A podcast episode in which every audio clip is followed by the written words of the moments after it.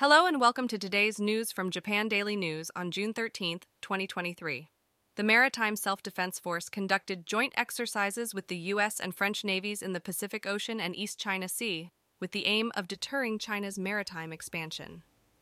Kansai Electric Power Company's president met with the governor of Fukui Prefecture to discuss plans to transport some of the spent fuel from local nuclear power plants to France, but the majority of the plan remains uncertain. A police officer was hospitalized after a patrol car overturned in a collision with a light vehicle in Joetsu, Niigata.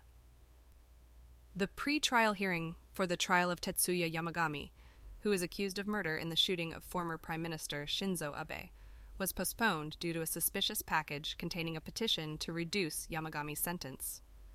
Seibu Railway resumed operations on the Shinjuku and Hachioji lines after suspending them due to a human accident. The draft of this year's traffic safety white paper emphasizes the importance of wearing a helmet while cycling and introduces local measures to reduce the high mortality rate of those who do not wear helmets.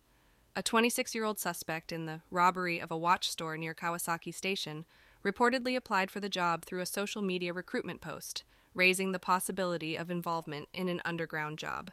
And now for the weather. Today in Tokyo, it will be mostly cloudy with a high of 24 degrees C and a low of 22 degrees C, and a chance of light rain showers throughout the day. And that's all for today's news. Thanks for listening to Japan Daily News.